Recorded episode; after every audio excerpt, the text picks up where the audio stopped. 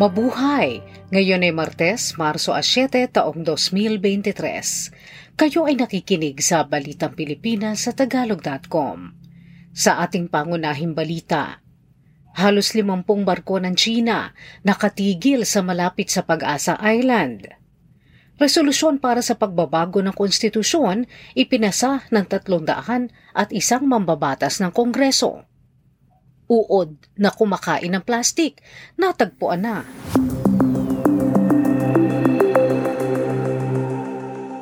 Halos apat na dosenang barko ng China ang nakahimpil sa malapit sa Pag-asa Island sa West Philippine Sea ayon sa Philippine Coast Guard o PCG.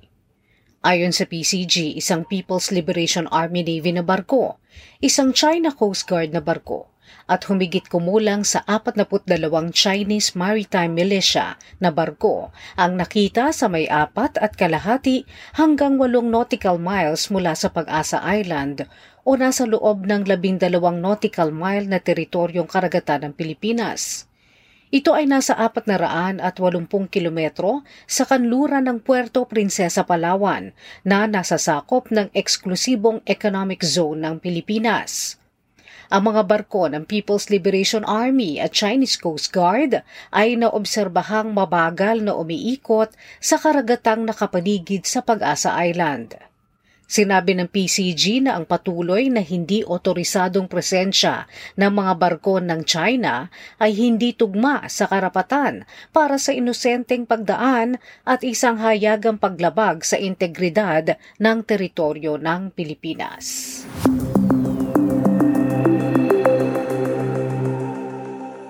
Tatlong daan at isang mga mambabata sa mababang kapulungan ang bumoto pabor sa pagpasa sa pinal na pagbasa ng resolusyon na nananawagan para sa isang constitutional convention upang baguhin ang saligang batas ng taong 1987. Anim na mambabatas lamang na lahat ay mula sa minority bloc ang bumoto laban sa resolusyon. Isang representante naman ang nag-abstain sa pagboto. Ang pinal na pag-aproba sa resolusyon na mabilis na natapos sa mababang kapulungan sa loob lamang ng isang linggo ay naglalapit sa Kongreso sa pag-aaproba ng iimplementang panukalang batas na nagnanais na baguhin ang 1987 Constitution sa pamamagitan ng Hybrid Constitutional Convention. Ang anak ni dating Pangulong Rodrigo Duterte na si Davao City Representative Paulo Duterte ay bumoto laban sa hakbanging ito dahil anya mas may importanteng mga isyong panglipunan at pang-ekonomiya ang dapat na pagtuunan sa halip na baguhin ang konstitusyon.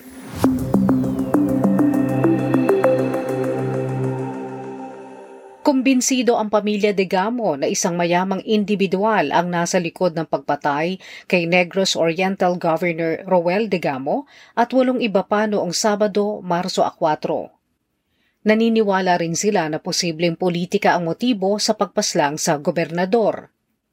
Sinamantala ng mga suspect na may dalang mahabang armas ang maraming tao sa bahay ng mga digamo sa barangay San Isidro, bayan ng Pamplona, kung saan isinagawa ng gobernador ang People's Day. Apat na suspect naman ang naaresto at isa ang napatay ng mga otoridad. Karamihan sa mga ito ay mga dating sundalo. Pinaniniwala ang sampu katao ang may kinalaman sa pagpaslang sa gobernador at walong iba pa.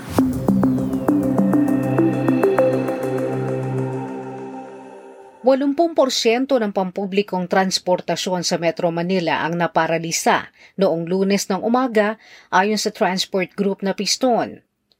Ito ay kaugnay ng pagsisimula ng isang linggong tigil pasada ng mga jeepney operators at drivers dahil sa kanilang pagpoprotesta sa pagpe-phase out ng mga tradisyonal na jeepney.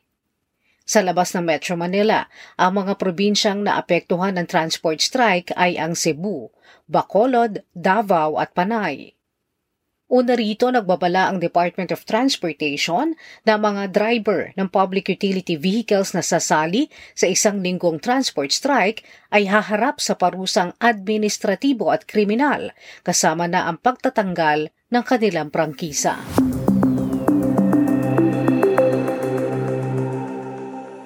Nakaraan ang lindol na umabot sa 5.3 at mahigit 30 aftershocks noong lunes ng umaga, namataan ang mga pagguho ng lupa at bitak sa lupa sa dalawang lugar sa lalawigan ng Davao de Oro.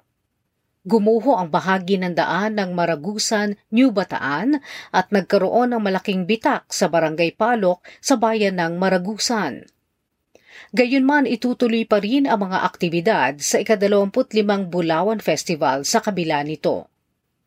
Noong isang buwan, isa namang magnitude 6 na lindol ang tumama rin sa probinsya na naging dahilan ng pagkasira ng mga proyektong infrastruktura na umabot sa isang daang milyong piso.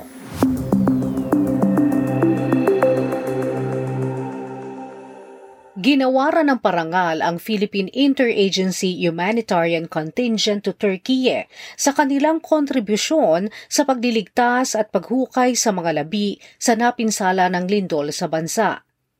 Sa isang seremonya sa Campo Aguinaldo, binigyan ng National Defense Plaque of Merit at Office of Civil Defense bakas ng parangal ng Kabayanihan Award ang 82 miyembro ng team sa Turkiye. Ang grupo ay kinabibilangan ng mga tauhan mula sa 505th Search and Rescue Group ng Philippine Air Force, 525th Engineering Combat Battalion ng Philippine Army, Department of Health, Metropolitan Manila Development Authority, Subic Bay Metropolitan Authority at OCD. Ang bawat miyembro ng grupo ay binigyan din ng 50,000 piso o kabuang 4 na milyon at 100,000 piso bilang insentibong pera mula sa Philippine Amusement Gaming Corporation. Samantala sa ibang balita, ang palitan ng dolyar sa piso nitong Marso 6 ay 54 na piso at 88 sentimo sa isang dolyar.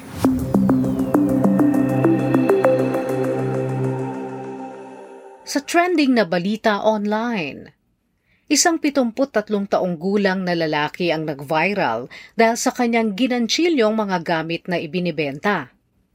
Napag-alaman na si Emerberto Bongabong o mas kilala sa tawag na Tatay Emer ng Davao City ay naggaganchilyo para makabuo ng pondong pambayad sa dialysis ng kanyang anak. In-upload ng fourth-year college student ng University of the Immaculate Conception na si Marvy Joy Vicente Olyamot ang mga larawan ni Tatay Emmer at ang mga gawa nito. Kabilang sa mga ibinebenta ni Tatay Emmer ay ang mga ginanchilyong pitaka, lalagyan ng tumbler, lalagyan ng mobile phone at iba pa para masuportahan ang kanyang pamilya at maipadialysis ang kanyang anak na lalaki.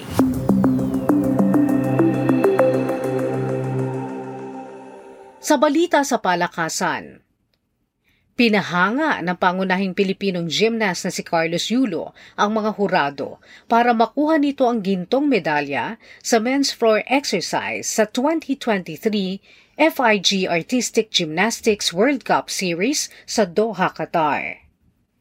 Tinapos naman ni Yulo ang kanyang pagpapakitang gila sa FIG sa pamamagitan ng isang pilak na medalya sa parallel bars sa Aspire Dome. Sariwa pa mula sa pagkakapanalo ng tanso sa vote ilang oras lang ang nakararaan, ang 23 taong gulang na si Yulo ay nagbalik sa kanyang kampanya sa pamamagitan ng halos walang maling paggalaw.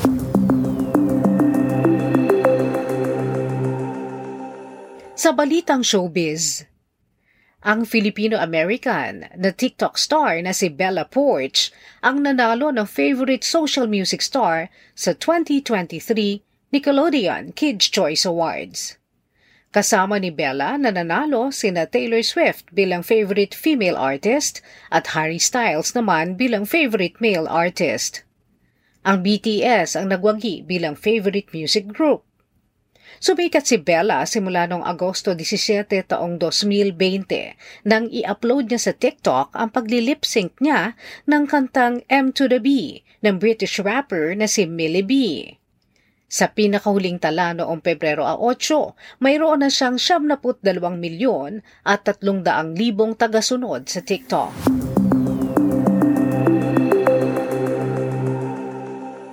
Sa balitang kakaiba, ang problema sa styrofoam na hindi natutunaw, may solusyon na. Matagal nang naghahanap ang mga siyentista ng mas mainam na paraan upang ma-recycle ang plastic. At ang sagot ay maaaring gumagapang sa kagubatan. Ayon sa mga mananaliksik mula sa University of Queensland sa Australia, ang beetle larva ang maaari maging susi sa pagtatanggal ng polystyrene sa kapaligiran. Ang styrofoam na ang teknikal na tawag ay polystyrene ay isa sa pinakakaraniwang uri ng plastic. Isang beetle na kilala bilang Zophobas morio na kinakain ng mga hayop kapag tila uod pa lamang ang mga ito ay natagpuang may bacterial enzyme sa tiyan na maaari makatunaw sa polystyrene. Ginugutay-gutay nila ang plastic sa kanilang bibig at saka tinutunaw ng bakterya sa tiyan ang polymer. Ayon sa mga siyentista, hindi naman pwedeng basta ipakain lahat ng polystyrene sa mundo sa mga uod ng beetle. Pero posibleng gumawa sila ng malakihang enzyme para gamitin sa mga recycling plant.